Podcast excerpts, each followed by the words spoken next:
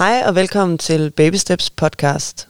I sidste episode, der var jeg øh, i Ry og snakkede med Monika og Louise omkring det her med at have en demenssygdom, og hvordan sansintegration er super vigtigt at have for øje, når man både som pårørende og som behandler og øh, som plejepersonale omgås de her søde, rare mennesker, som har den her helt forfærdelige sygdom. I dagens episode, der er jeg taget øh, lidt længere mod Aarhus. Jeg er taget til stilling, hvor ProTak ligger, og øh, i dag skal jeg snakke med Pia, som ejer ProTak. Og øh, Pia, hun er opfinder af kugledynen og senere mange flere super fede sanseredskaber, sanseintegrationsredskaber, som handler om at få øh, skabt nogle dybe tryk, noget proprioceptiv sansestimuli.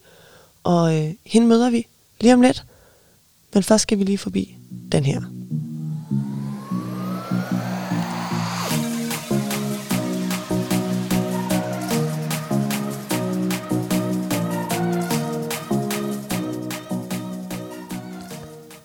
Hej Pia, og jeg var ved at sige velkommen til, men det er jo velkommen til mig, for jeg er kommet ud i øh, dine omgivelser her. Ja. Ja. Tak fordi du ville øh, være med i podcasten og fortælle en lille smule om, hvad der ligger bag ProTak og øh, kugledynen, som jeg tænker rigtig mange efterhånden har øh, stiftet bekendtskab med. I har eksisteret i 25 år, mere end 25 år. Mm-hmm. Og øh, 26. 26 år har kugledynen ja. haft sin gang på, øh, mm. på jorden. Vil du ikke fortælle en lille smule om, hvordan du som øh, ung ergoterapeut kom på ideen med at, øh, at starte op med at lave kugledyner? Jo, det vil jeg rigtig gerne. Ja. Øh, jeg har været ergoterapeut næsten i 40 år. Startede med at arbejde et par år på et plejecenter, og så arbejdede jeg 10 år på Psykiatrisk Hospital i Rigskov, mm. hvor jeg jo så mange af de her øh, sanseproblemer for patienterne. Og så fik jeg tilbage i øh, 1990 muligheden for at komme til USA, nærmere bestemt til Los Angeles i et år, og hvor jeg så øh, øh, gik på øh, universitetet, tog et øh, semester på en masteruddannelse inden for sansintegration. Ja, spændende. Så du har simpelthen været langt overseas og øh, videreuddannet dig. Ja. Mega spændende. Så du tog den her uddannelse inden for øh, sansintegration, og, og hvad opdagede du undervejs i den uddannelse?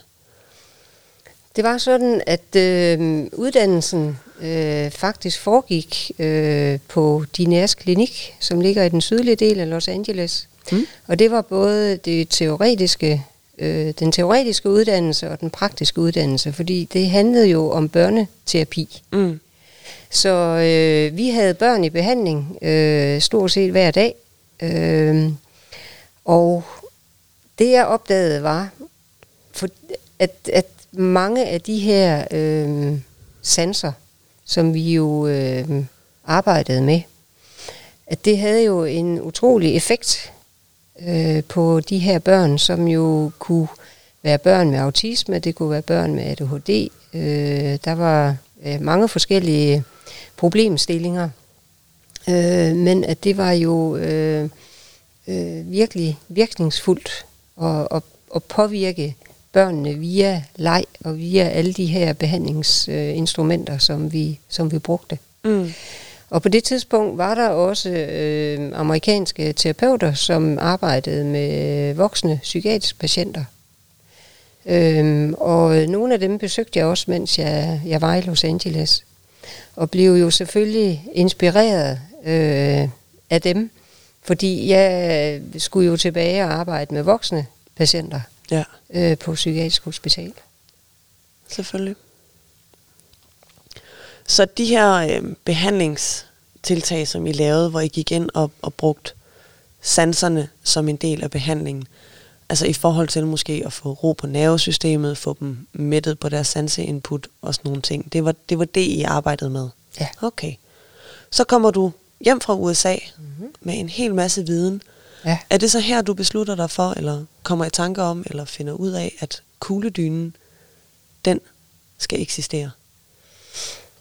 Ja, det foregik, for, foregik på den måde, at øh, at vi jo var øh, vel 10 ergoterapeuter i den afdeling, hvor, øh, hvor jeg arbejdede. Mm. Og øh, at vi var jo inspireret af, af det, jeg kom hjem med. Men øh, de andre terapeuter havde også, mens jeg var væk, haft et kursus i forhold til at arbejde med sanseintegration Ja, til voksne.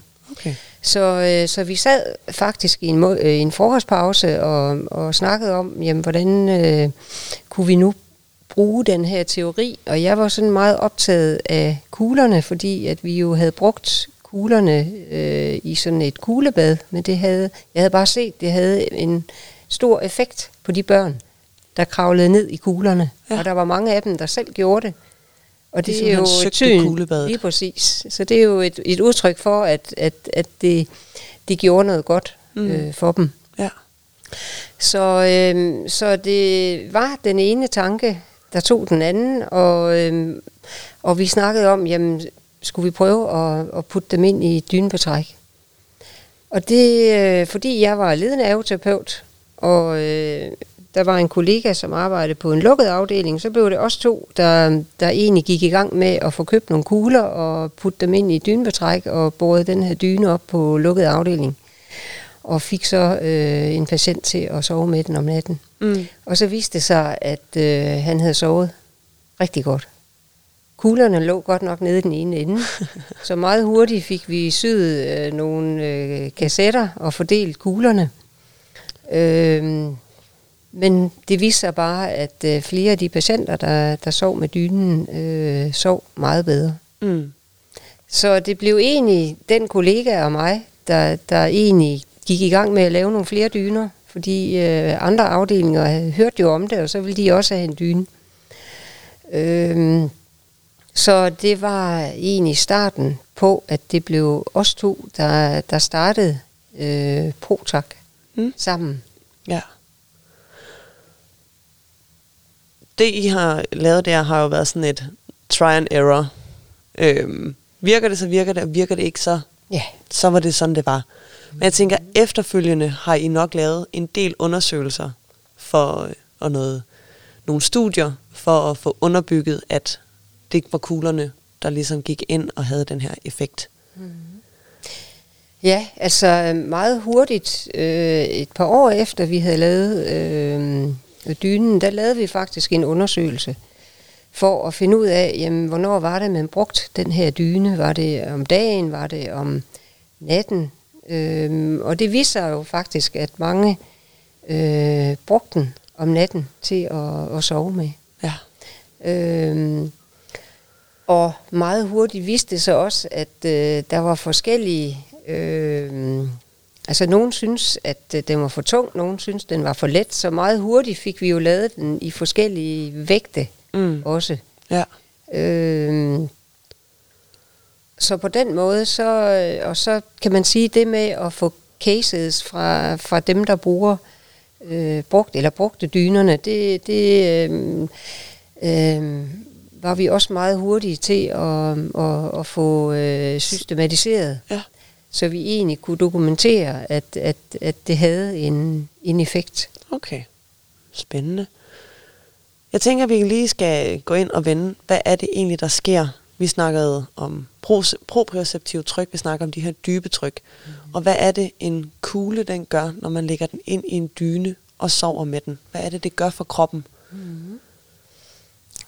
Altså det, det gør, øh, og, og man kan sige, det er jo, det er jo ud fra, fra kan man sige, sanseintegrationsteorien i forhold til, at man kan sige, jamen der er der jo mange sanser, man, man påvirker, og så bruger man jo sanserne til at regulere hinanden. Mm. Øh, så, så ud fra min uddannelse, øh, så vidste jeg godt, at øh, psykiatriske patienter øh, havde brug for afgrænsning og øh, dybe tryk. Så derfor øh, var det jo oplagt, at det var den proprioceptive sans, og selvfølgelig også øh, den taktile sans, men jo både den overfladiske, men egentlig også den dybe sans, fordi det er jo så egentlig her, at kuglen går ind og, og giver et stimuli. Fordi kuglerne øh, går ned i den dybe sans, øh, fordi de har jo hver især også en vægt. Mm. Og så når man bevæger sig under dynen, så øh, triller kuglerne, og det giver jo hele tiden et nyt input, så man egentlig har en fantastisk god fornemmelse af kroppen. Ja. Det proprioceptive system bliver jo aktiveret, når man vender og drejer sig under dynen, fordi den er tung, og så bruger man jo sine muskler og led for ligesom at, at vende, vende sig rundt. Ja. Og samtidig så det her med, at kuglerne er, hvad hedder det, laver punkttryk. Lige præcis. Så det ikke er et bredt... Fladt tryk. Altså, Men det er jo det- egentlig det, der er den store forskel, kan man sige. Ikke? Jo. Øhm, fordi man kan, man kan jo meget let øh, selv prøve det, ikke? ved simpelthen at, at, at, at lægge en flad hånd på, på sin arm. Mm. Og så ligesom lave to tryk ned i, i huden med fingrene. Ikke? Og der, der er jo en meget stor forskel på, hvordan man øh, opfatter den sansning. Ja. lige Og der er den præcis. altså mest virkningsfuldt, når, når trykket kommer fra to punkter, Ja. øh, uafhængig af hinanden.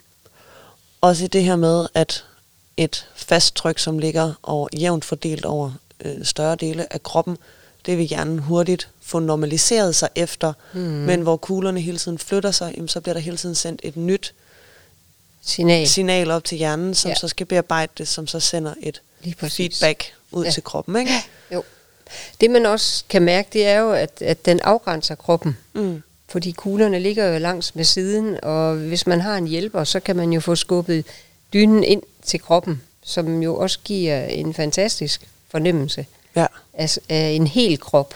Og det Lige ved vi jo præcis. godt, mange psykiatriske patienter, de, de, de har ikke altid en hel fornemmelse af, af sig selv. Nej, de har sådan tit en svært ved at finde ud af, hvor, hvor, hvor slutter deres krop, og hvor starter mm. rummet, og, Ja. ja. øh, og, og forsøge at, ja, at ligesom afgrænse sig selv og, og være til stede i egen krop. Ja.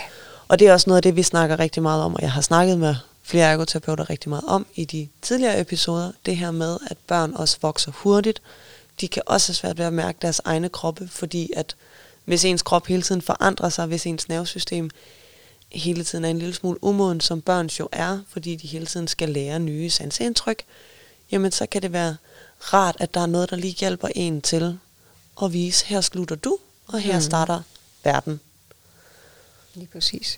Fordi kugledynen bliver jo ikke kun brugt til psykiatriske patienter. Nej. Den bliver i høj grad brugt til børn, og øh, som vi snakkede om i sidste episode, ældre med demens, og generelt ældre, som måske ikke får så mange stimuli i løbet af dagen. Mm. Ja. Udover kugledynen, så har I øh, udviklet mange flere produkter. Vi har sidder i øh, to forskellige stole her, for eksempel, Ja. som har hver deres funktion, mm. tænker jeg. Vil du ikke snakke lidt om den stol, jo. som jeg sidder i herovre? du sidder i, jo. Vores øh, Sensit-stol, som jo øh, er fyldt med kugler, øh, og som øh, har nogle vinger også, øh, for ligesom at, at omslutte kroppen. Øh, der er fire vinger, så man kan både have dem øh, over knæene, og så kan man også have dem over skuldrene, for egentlig at, at få sådan en hel fornemmelse.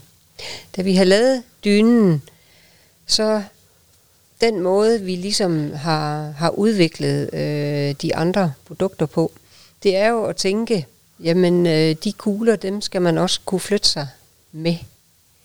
Øh, så det er jo derfor, at vi dels har lavet en stol, vi har lavet veste, vi har lavet øh, halskrave, vi har lavet øh, knætæpper øh, og en madras. Ja. Så det, det er øh, Fodstøtter og fodstøtter og øh, puder, man kan sidde på. puder, man kan sidde på, og øh, en pude til en seng også. Sådan en tryghedsskabende pude, Ja. øh, som man egentlig kan ligge i i øh, mange forskellige positioner. Mm. Øh, så det er egentlig det, vi hele tiden arbejder med, øh, ligesom at få flyttet egentlig kuglerne, så man egentlig også kan bevæge sig rundt. Øh, og vores nyeste produkt er jo en øh, udestol. Øh, det er Sensit-stolen, som vi har lavet, øh, øh, som hedder Sensit Nature, fordi den kan stå ude, øh, selvom det regner. Ja. Øh, fordi man jo bruger meget terapi i naturen. Øh, så derfor så har vi ja, flyttet den udenfor. Ja. Og det var fordi, jeg så et øh, opslag om Sensit Nature-stolen på øh, Facebook, mm. omkring hvordan den var blevet til, at der var et bosted på Fyn. Er det korrekt? Ja, det var egentlig børne- og ungdomspsykiatrisk afdeling ikke? Det var På, sådan, det var. i Odense, ja, Ja. ja. som øh, havde lavet en udsendelse for nogle år siden, hvor man fulgte øh, nogle børn og unge. Jeg tror, der var to eller tre udsendelser. Mm. Og hvor man så øh, så, at de havde sådan en udegård, hvor der så var en, en mindre dreng, som øh, sad i en havestol med, sådan med, med benene trukket op øh, under sig og sad sådan og rokkede. Og hvor jeg tænkte, ja, han skulle lige have haft en, en sensit-stol at, at sidde i. Så han rent faktisk kunne nyde alle de andre indtryk, han ville få Ja, udenfor. Samtidig med, at han sad øh, godt øh, afgrænset Ja. i, i sin stol. Ja.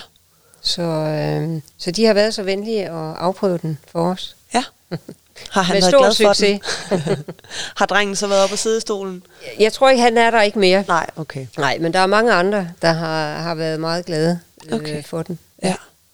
Og det er jo lige præcis det, der er så super fedt ved ergoterapi generelt, men også ved ProTak her, at vi går ud og kigger på aktiviteter, vi ser mm-hmm. Mhm.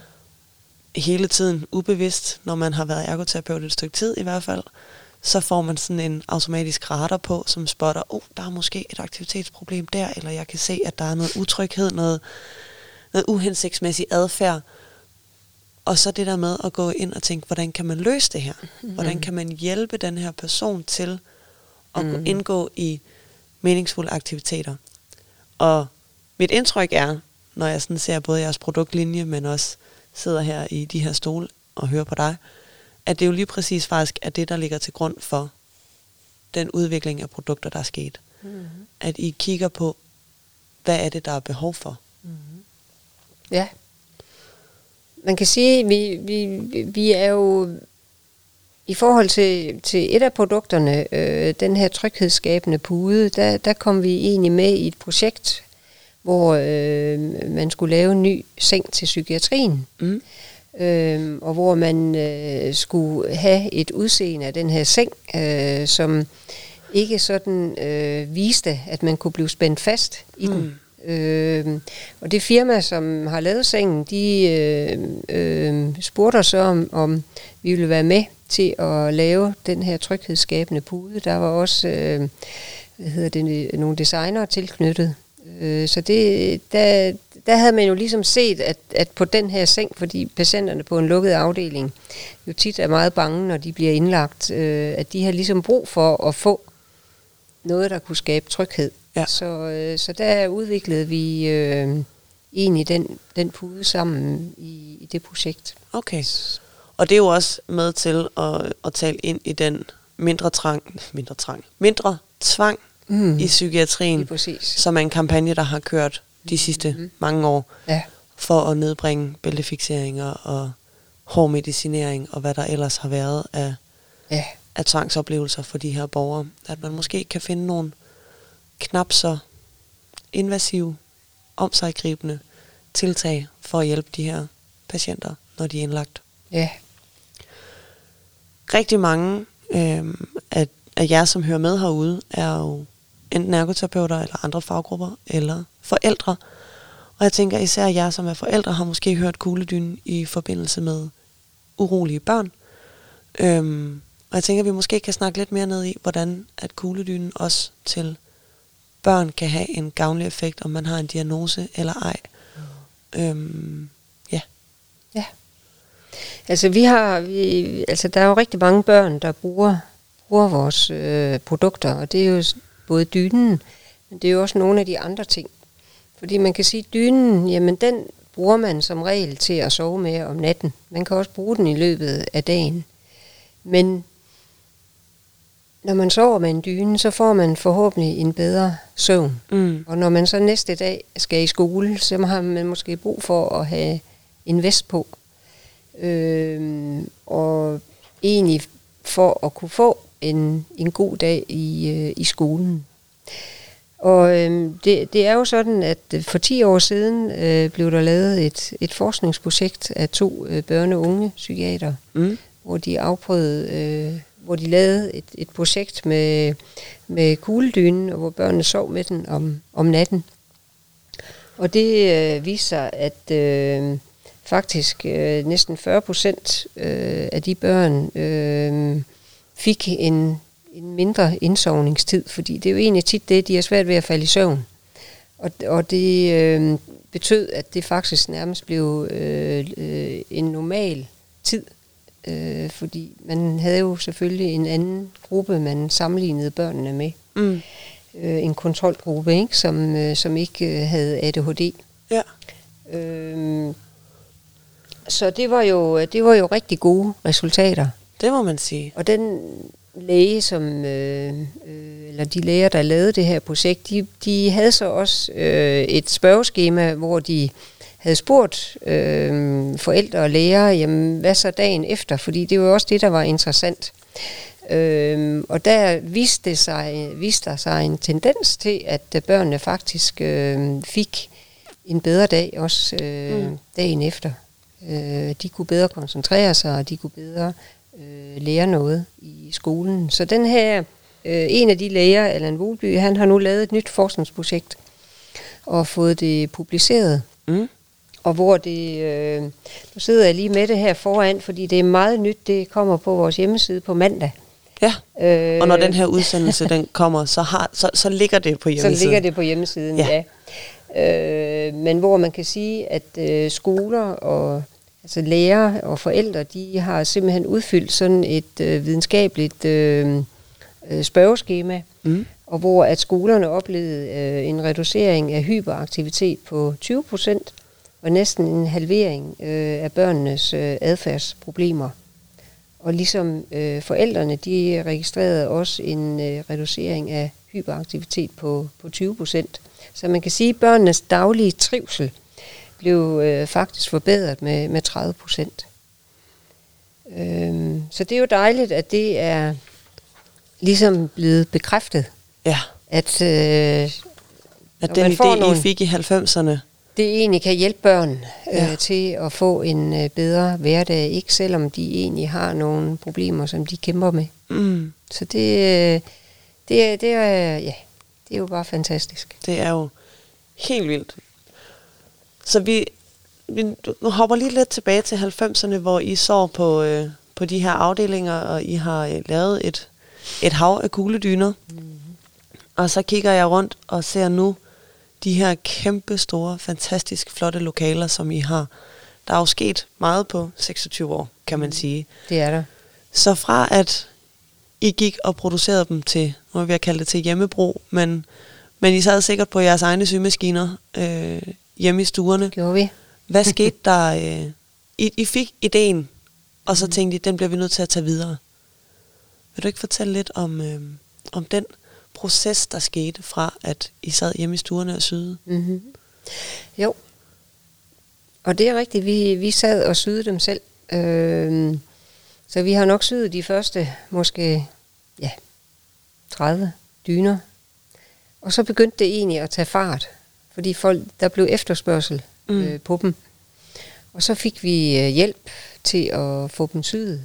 Øh, og det udviklede sig til, at det var et dagcenter først, og så, øh, da det heller ikke, øh, altså kunne man sige, ligesom var nok, så fik vi en kontakt med en systue, som, øh, som så syede dem for os. Så man kan sige, at de første 3-4 år, der, der havde vi egentlig kontor derhjemme, og så flyttede vi ind i et øh, kontorfællesskab. Mm. Og øh, fik jo nogle kollegaer, kan man sige, som lavede øh, andre ting. Mm. Øh, men vi havde egentlig ikke nogen ansat. Det havde vi faktisk ikke øh, de første øh, 10 år. Hold da op. Øh, så øh, på den måde, så, så lavede vi sådan set alle ting selv. Mm. Økonomi, markedsføring, produktudvikling. Altså, fordi vi lavede jo så også en kuglepude til at sidde på for, for skolebørn. Ja. Så efter øh, cirka 10 år, så øh, stoppede min kollega og begyndte at lave nogle andre ting, og så begyndte jeg at ansætte noget personale, mm. nogle terapeuter til at, at hjælpe med at, at sælge produkterne. Ja. Så i, øh, der, boede, der flyttede vi så faktisk ned i et, i et nyt øh, hvad hedder det, kontorfællesskab. Ja. Og, og boede der i mange år. Så øh, her, hvor vi sidder i dag, der har vi boet i seks år. Seks år. Ja. Og vi er 15 personer i dag, inklusiv øh, vores to phd studerende Ja. Så det er jo... Selvfølgelig er der noget økonomi, nogle, nogle mennesker, der sidder i det, men hvor mange terapeuter har du, som sidder som konsulenter? Der er fire. Fire konsulenter. Mhm. Ja, Som er, ja, en fysioterapeut og tre ergoterapeuter. okay. Spændende. Det er jo... Vi snakkede lige kort om det, da du var nede og vise mig lageret. Altså, det er jo... Vi ergoterapeuter, som jeg også snakkede med Connie om i Det Sansende Barn, er jo lidt kendt for at være et, et blødt folk. Mm. Øhm, og ikke nødvendigvis dem, der har de skarpeste albuer. Øhm, men det her, det er, øh, det er nok den største virksomhed drevet af en ergoterapeut i Danmark. Tror jeg. Du sidder og nikker. Ja. ja. det, ved det, kan, det kan lytterne ikke se, kan man sige. Nej, Det, øh, det er noget af en bedrift, det som det er blevet til. det er det, ja. Især med det formål, som det har. Øhm, vi skal snakke lidt mere om, øh, om hele processen, om øh, bevilling, hvordan en, øh, eller måske ikke nødvendigvis bevilling, men hvordan en kugledyne kommer fra jer, og så ud i, øh, i de danske hjem. Mm. Ja. Og det, det kan man sige, det, det gør den jo sådan set på mange forskellige måder. Ja. Øh, fordi øh, man kan sige, vi sælger jo mest til, til det offentlige. Ja. Der er jo også private mennesker, der kommer ind for gaden, ikke? Jo. Og, og, og, og køber en, en dyne. Ja. Og så kan man jo sige, så er der jo øh, også en del, der får øh, bevilget øh, produkterne som, ja, som et hjælpemiddel. Mm. Øh, og så kan man sige, jamen så kommer det jo også hjem i private hjem. Men øh, det har jo ligesom været Rundt om kommunen. rundt om kommunen, ikke? Jo. Øh, ja, og så øh, kan man sige, alle vores, altså vores målgrupper er jo mange forskellige. Det er børn, altså med forskellige øh, sygdomskategorier. Det er neurologiske patienter, det er ældre, det er ja, Psykiatriske. patienter. Øh, det kan være folk med søvnproblemer, med smerte. Øh, ja. Så der, der er rigtig mange forskellige. Ja.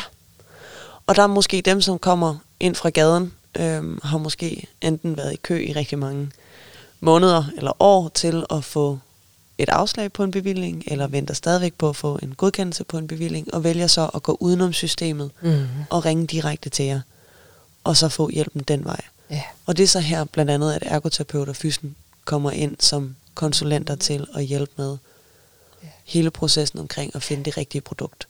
Fordi det er jo ikke bare som at gå ned i Netto og så vælge mellem, om man vil have letmælk eller sødmælk, eller om det skal være øko, eller om det skal være ikke øko. Mm. Der er jo meget mere viden bag at finde det rigtige produkt. Og det tænker jeg måske er ret væsentligt også at fortælle en lille smule om, både til vores kollegaer, men også til øh, alle de andre, der lytter med. Mm-hmm. Ja. Ja, man kan jo sige, at fagligheden, den har, den har jo altid stået meget højt, Mm. altså øh, her i firmaet. Øhm, fordi jeg synes, det er vigtigt, at øh, når man egentlig skal vælge et produkt, og, og specielt altså, når man kommer og har nogle problemer, at så øh, skal man egentlig føle sig øh, modtaget af, af nogle kompetente øh, mennesker, der kan, der kan hjælpe en. Og fordi, kunne man lige, se- vi kunne tage dynerne, som vi jo har i måske 10 forskellige varianter. Øh, så der er det jo vigtigt, at man egentlig øh, kan komme til at prøve det, og det kan man jo her i vores showroom. Øh, og finde ud af, hvad det er for en dyne, man egentlig har det bedst med. Ja. Og, ja. Ja, fordi det handler både om kuglestørrelse, kuglevægt, antallet af kugler, øhm, og der er ikke, I laver også, I laver I andet end kugler også? Har I dem også med granulat? Eller? Vi har med et granulat, fordi man kan sige, at i forhold til ældre demente, der er nogen, der ikke kan finde ud af at have sådan en, nogle kugler rullende på sig. Øh, fordi de jo har en, en, kan man sige, forvrænget sanseoplevelse. Ja, Så derfor så har vi også øh, nogle dyner med et, med et granulat. okay. Ja. Så der er en proces, kan man sige. Også i forhold til, om barnet, hvordan barnet eller den voksne, eller modtageren af kugledynen, reagerer på at sove med sådan en dyne. Så det er ikke bare at øh, kaste sig ud i det, og så er alt fryd og gammel. Nej. Det, det er jo et, et behandlingsredskab. Det er det. Og, det. og man kan jo sige, i forhold til hele bevillingssystemet, altså så, så er det jo delt op mellem kommunen og, og regionerne. Mm.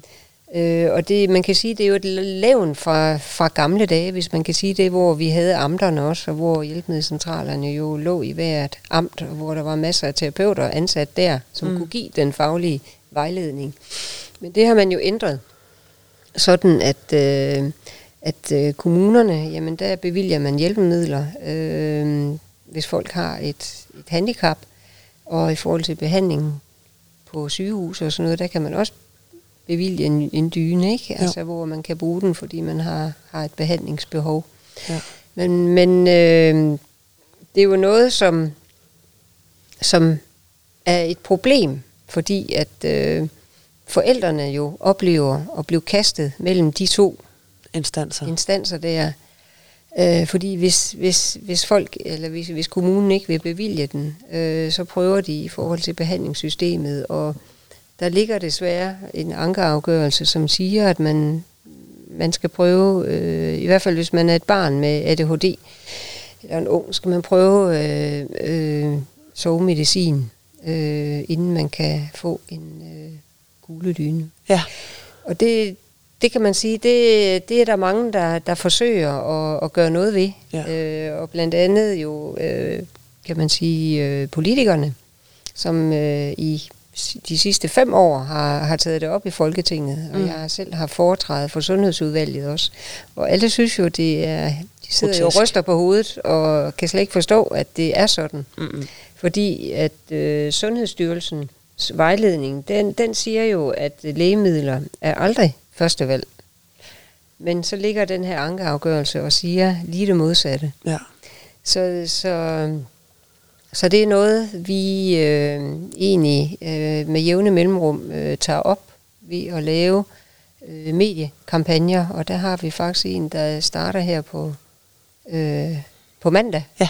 Og som er startet. Som er startet, når podcasten Når her kommer. podcasten kommer. Ja. øhm, hvor vi igen vil gøre opmærksom på det. Øhm, så jeg håber, at øh, selvom politikerne har meget andet at tage sig til lige Ja.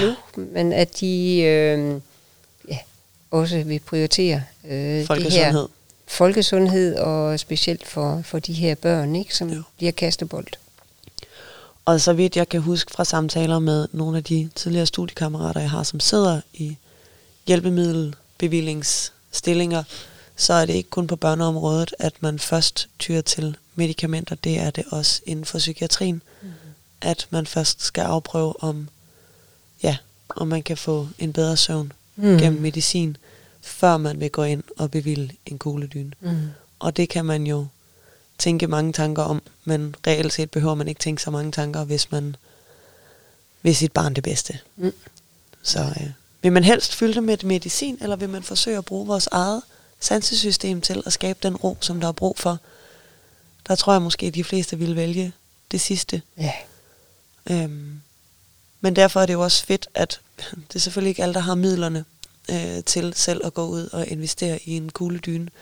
Men, men der, hvor der er mulighed for det, at man, at man kan prøve at gå andre veje end, mm. end den konventionelle medicinering, øhm, og i stedet for at kigge på, hvad er det egentlig for et holistisk, et hele system, vi mennesker er indrettet med, og hvordan kan vi bruge kroppens egne ressourcer og eget nervesystem til at finde den ro, som børn har brug for. Mm.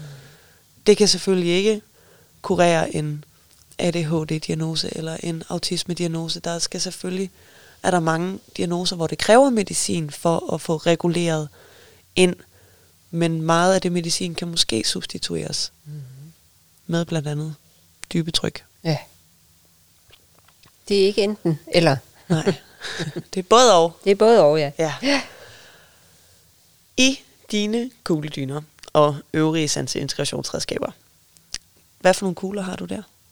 Er det gamle Deo øh, bolde? Det er det ikke, nej. Det er kugler, der bliver øh, produceret øh, hos et øh, ja, plastfirma, Mm. som jo er CE-godkendt, og øh, ja, som ikke har nogen øh, stoffer i, som... Fri Kan for skade. falater og... Ja, Ja. Og jeg tror, de fleste, også, øh, må- måske der er mange ligesom mig, der ikke rigtig nogensinde har tænkt over, hvad det der CE, der står på øh, børnelegetøj og øh, alt muligt, hvad det egentlig betyder. Men CE betyder jo, at det er godkendt af Sundhedsstyrelsen mm. til brug til blandt andet behandlinger, og at det er fri for alt muligt skadeligt, sk- skidt og kravl og ret og alting. Og det er meget vigtigt for dig også, at jeres kugledyner og alting selvfølgelig er CE godkendt. Mm. Fordi, ja. Øh, man kan jo sige, at, at øh, CE-mærkningen, altså øh, når man, når man CE-mærker sine sine produkter, mm, øh, og sælger øh, hjælpemidler, så, øh, så, kan, så registrerer man dem hos Lægemiddelstyrelsen som medicinsk udstyr i klasse 1. Og det kan man sige, det er sådan den laveste klasse. mm, Hvis det nu var øh, en sprøjte, man har lavet, så, så er man oppe i en anden klasse. Det er Mm. klart. Øh, men det betyder faktisk, at man selv som fabrikant siger, at øh, man garanterer for, at øh, man har lavet øh, de test, man skal lave. Det kan være test for... Øh, Øh, det kan være nogle brandtest, det kan være nogle test for, øh, ja, hvad, hvad ting indeholder. Mm. Øh, det kan være øh, test for, om, om slidstyrken er ok. Øh, så der er rigtig mange øh, krav, man skal opfylde, ja, øh, når man øh, sælger medicinsk øh, udstyr. ja. Og man kan sige, at øh, Og generelt udstyr til børn. til børn, ja, Ja. Øh, der er forskellige klasser, kan man sige, ikke? Også i forhold til legetøj, fordi så er det et legetøjsdirektiv, ikke? Øh, så øh, i forhold til, ja, til, til hjælpemidler, der, der har man jo nogle bestemte klasser, som man, øh, som man ligesom skal opfylde nogle betingelser indenfor. Og det er jo egentlig fabrikanten, der, der skriver under på det, at man gør det. Ja. Og man kan sige, når man nu er terapeut, og arbejder øh, med at bevilge øh, hjælpemidler, Mm. så øh, når man bliver uddannet som terapeut, der skriver man egentlig under øh, på, når man har fået sit eksamensbevis, at man egentlig arbejder efter Sundhedsstyrelsens reglement. Ja. Og det, det her med CE-mærkning, det er noget, der går ind under det. Øh, så det vil sige, at man kan ikke bevilge et hjælpemiddel, øh, når man sidder ude i en kommune, som egentlig ikke er et medicinsk udstyr. Og man må faktisk slet ikke rådgive som autoriseret ergoterapeut eller anden terapeut om, at folk kan gå ud og købe udstyr, som ikke er CE godkendt. Fordi man kan ikke vide, altså, hvad, hvad, der, er- hvad der er i, i øh, produkterne. Og nu, nu er der jo kommet en række øh, såkaldte kugledyner. Ja. Øh, fordi de kalder sig kugledyner, og det, det er det jo ikke, fordi der er ingen kugler i. Der er et granulat ja, af, af glas. Ja. Og mange af dem kommer fra Kina, så de, er- de er ikke CE-mærket, og de mm. kan ikke vaskes. Og øh, man kan sige, desværre bruger de vores navn Ja. og, og siger, at der er god forskning, men det er jo sådan set den forskning, vi har fået lavet, de henholder sig til. Ja. Øh, og der kan man sige, at det, det, det, det kan man ikke bevilge. Nej. Altså, og som du siger, at man må ikke engang altså, rådgive øh, om det. Mm-mm. Så mange af de her produkter, som man kan gå ned og købe i øh, den lokale supermarked, mm. er jo ikke det samme produkt, som man ville få, hvis man fik en kugledyn herfra, for eksempel. Det er det ikke. Og, og man kan sige, at problemet har jo været der også i forhold til øh, elskuter og rollatorer, og, og hvor når man kører ud over dørtasken, ikke, så, så vælter man på sådan en elskuter, ikke, fordi der. Ja. Så det, det, det, det er ikke en problematik, der kun gælder for, for kugledynen, men øh, som vi har kendt i en, en lang række år. Ja, og det er jo den samme problematik, der er inden for alle brancher. Jeg tænker, at der er rigtig mange designere, som også oplever, at deres brand bliver lukreret Lige på i en billigere udgave. Mhm. Øhm, Og det er jo lidt det samme, I oplever ja. her, at mm. der er nogen, der har set, det var en og god idé, det kan vi gøre billigere. Mm. Og det kan de jo så netop, fordi at de ikke opfylder de samme krav. Ja. Fordi jeres kugledyner har den pris, de har, fordi der ligger evidens, mm. der ligger tanke, og der ligger rigtig meget arbejde bag mm. at skabe et produkt, som går ind og, øh, og gør det, de gør. Og så samtidig med, så er der jo en masse rådgivning, man så også får med i pakken, som man ikke får, hvis man går ned i supermarkedet Lige og øh, præcis. kaster en dyne hen over sit barn. Mm-hmm. Og siger, nu kan du sove dejligt, fordi nu har jeg købt en kugledyne i situationstegn til dig. Mm-hmm. Ja. Og det er jo rigtig ærgerligt, at der så måske faktisk er nogen, der, øh, der får købt en dyne, og så mister troen på, at en kugledyne måske faktisk var det, der skulle til, fordi de ikke oplever en effekt af det. Ja, det er, det er rigtig ærgerligt. ja. så er der også en hel masse, der har begyndt at sy kugledyner selv. Vi snakkede lige kort om det i telefonen her for et par uger siden, og jeg nævnte det også lige, da jeg introducerede snakken til kuglerne i den her omgang. Mm. Med Deo-kugler. Mm. Ja. Og det er ikke fordi, vi skal bashe alle dem, der sidder og hjemmesyrer og er, øh, har været kreative. Fordi det er jo super fedt, at man forsøger at gå ind og gøre noget godt. Især for dem, som måske ikke har så mange midler. Men hvad er de umiddelbare faldgrupper ved at gøre det? Man kan jo sige, at der, der er jo en grund til, at, at, at man får den idé, øh, fordi at det her bevillingssystem, som vi lige har talt om, crasher, mm. i, og, og forældrene vil ikke bruge øh, det sovemedicin. Øh, eller de vil i hvert fald gerne prøve altså en dyne først, og hvis de så ikke kan få den bevilget, jamen så er det klart, så kan man måske sy den selv, ikke? Mm.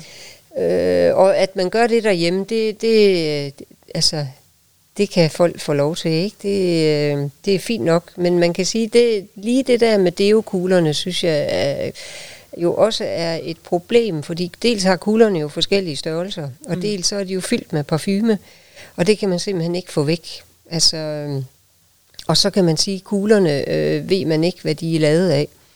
Øh, så der og så kan de godt være CE-godkendt, men det er igen der, hvor der er forskellige CE-godkendelser. Det er jo det. Altså, altså de hovedtelefoner, vi har på her, er også CE-godkendt, ja. men det er ikke ens det er jo ikke medicinsk udstyr. Med Nej. Nej. Det er, jo, det er jo lige præcis det. Altså, øh, fordi selvom man har en CE-godkendelse, hvis man ikke har registreret det hos Lægemiddelstyrelsen som medicinsk udstyr, så det, det er jo to vidt forskellige ting. Ja. Så det er let nok at skrive CE-mærke på, på sit produkt, øh, men det er ikke sikkert, at man overholder alle de krav, som der er til medicinsk øh, udstyr. Mm. Så, øh, så man kan sige, at i, i alle de her år, jamen, der, har, der har folk lavet altså, forskellige ting selv. Altså det, det, det har vi jo set. Mm. Og det, det er ikke noget, vi egentlig, kunne man sige, har noget imod. Altså, Nej. Fordi det... Øh, Øh, altså, vi, vi skal jo egentlig adskille skille os ikke? Altså fra, fra øh, de dyner, øh, der kommer fra Kina, og hvor de ellers kommer fra. Altså, fordi de har jo ikke den terapeutiske virkning, Nej. som vi egentlig øh, ja, har i vores produkter. Nej. Lige præcis.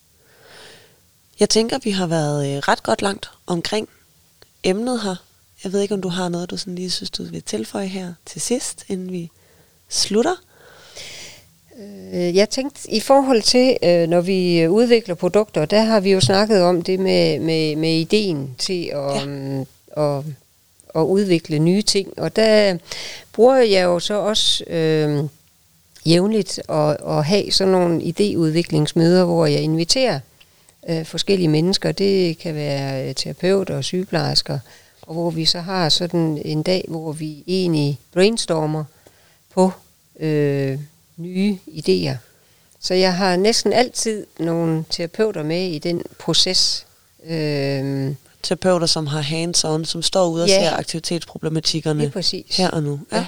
Så det har, det har været nogle spændende øh, møder, sådan gennem øh, alle årene. Ja. Og så øh, har jeg jo også brugt at, at have en designer med til at, at udvikle øh, de idéer, vi får. Fordi nogle gange, så har vi måske 50 idéer, og så arbejder vi os jo ind til at, at ende med at have en eller to. Ja. Og så øh, bliver designeren øh, involveret, og øh, vi kommer med vores øh, ja, idé til hende, ikke? og så arbejder hun på det, og så går den proces øh, i gang. Mm. Og det at have en designer med ind over, så det ikke bare er en ergohjerne, der har tænkt, det her det er praktisk, det her det er smart, men det at have en designer med ind over, betyder noget for æstetikken. Mm. Fordi Ja. vi snakkede kort om det her med, at hjælpemidler ikke behøver at være grimme. Mm-hmm. Det er de nogle gange. Men at det ligesom skal blive en, et, et møbel frem for et hjælpemiddel. Mm. Giver det mening Mm-hmm. at, at udtrykke det sådan? Ja, altså i hvert fald øh, kan man sige, at det æstetiske og, og, og man kan sige selve processen Mm. i at, øhm, at udvikle produktet, det, øh, øh, det har jeg jo altid synes også var sjovt, fordi jeg egentlig altid har været kreativ. Ja. Øh, så den del øh, lå egentlig altså, sådan lige for. Altså også at involvere en, en designer, ikke? Så, og som sagt, så, så har der været gennem tiden mange ting, som ikke har været særlig pæne, ikke? Mm. Og bare fordi man har et problem, altså som man har brug for hjælp til, så, så skal det jo ikke være grimt, det man Nej, skal bruge. nej. Især fordi vi alle sammen ved, at man helst bruger noget, der er, efter hedder sådan noget, tiltaler en Mm. en lille smule. Lige præcis. Ja. Og en sidste ting, som jeg lige kom i tanke om, inden vi slutter, Mm-hmm. det er måske lige at nævne, at øh, vi var en tur over i øh, den ene ende af jeres øh, showroom her, hvor du viste mig en dyne til præmatur. Så I starter altså helt ned fra kugledyner til de aller, aller mindste sårbare borgere i vores samfund, og til de aller, aller ældste, lige inden de øh, stiller træskoene. Mm. Ja. Så det er, det er egentlig sådan et, et bredt spektrum, kan man sige, både aldersmæssigt, men, men også sådan, kan man sige, Behovsmæssigt. Øh, behovsmæssigt og sådan i forhold til en dagsrytme, ikke? Jo. som vi talte om før. Altså både det med at sove, og men også det med at være i aktivitet øh, Ja. i løbet af, af dagen. Ja, og rigtig mange af jeres produkter henviser, eller henvender sig også til skolebørn, Mm. sådan så Ja. ja. at de kan få den ro, de har brug for, sådan så de kan sidde på deres stole, Ja. stille og roligt, og tage den læring ind, som de har brug for. Ja. Og lige præcis skolebørn har jeg også snakket en hel masse om i tidligere episoder, især med Connie, hvor vi snakker om det her med børn, der kravler på væggene, og har svært ved at holde en, hvad hedder sådan noget, den tonus, den muskelstyrke, som de har brug for i deres overkrop for at kunne sidde på en stol en hel dag, eller den stimuli af deres krop for, at deres hjerne har ro til at kunne tage den information ind, som de har brug for. Mm. Så hvis nu man har sådan et, øh, et barn, som man hele tiden får at vide til skolehjemsamtaler, at han ikke kan sidde stille, og han vil ikke høre efter, og han kravler på væggene, og han hænger på stolene, og han vipper, og han vælter, og han forstyrrer lille Ole, så kunne det være, at man skulle overveje, om der kunne være hjælp at hente Mm. i sådan Ja. et øh, redskab her. Det er præcis. Så er den hermed givet videre. Ja. Og hvis man nu gerne vil kigge ind i både det studie, som er på hjemmesiden, når den her podcast kommer ud, så er det inde på www.protak, og det er med et c.dk. Og jeg linker også til det i beskrivelsen af episoden her, så I kan komme lige ind på hjemmesiden og se alle de fede produkter, som vi har snakket om, og som øh, der er mange flere af, end dem vi har nævnt her. Og øh, det var egentlig, hvad vi havde med i dag, tror jeg. Jeg kan også sige, at man er også velkommen til at komme her i vores showroom, Ja, hvis hvor vi har øh, alle produkterne, ikke? Jo. Hvor man, hvis man har lyst til at prøve. Ja, og I har vel også, øh, ikke lige nu her under covid-19 måske, men ellers er I også at finde på messer rundt omkring vi. i, øh, Ja. i landet, hvis man ikke lige bor i nærheden af Aarhus og Stilling. Ja. Vi Så kommer også gerne ud, Ja, også i den her tid. også i den her tid. Ja. Perfekt. Og hvis man nu har øh, spørgsmål, som man gerne vil stille, så kan I øh, klikke ind forbi min Instagram-profil, babysteps.dk, hvor øh, jeg gerne tager imod både kommentarer og spørgsmål, og så øh, hvis der er noget, jeg ikke selv kan svare på, så skriver jeg flux til Pia, og så får jeg hende til at hjælpe mig med at øh, besvare jeres spørgsmål. Fordi vi vil alle sammen gerne have, at øh, børn, unge og øh, ældre har den hverdag, som øh, er den bedste for dem. Tak for i dag, og øh, jeg håber, vi snakkes ved, Pia. Det gør jeg også.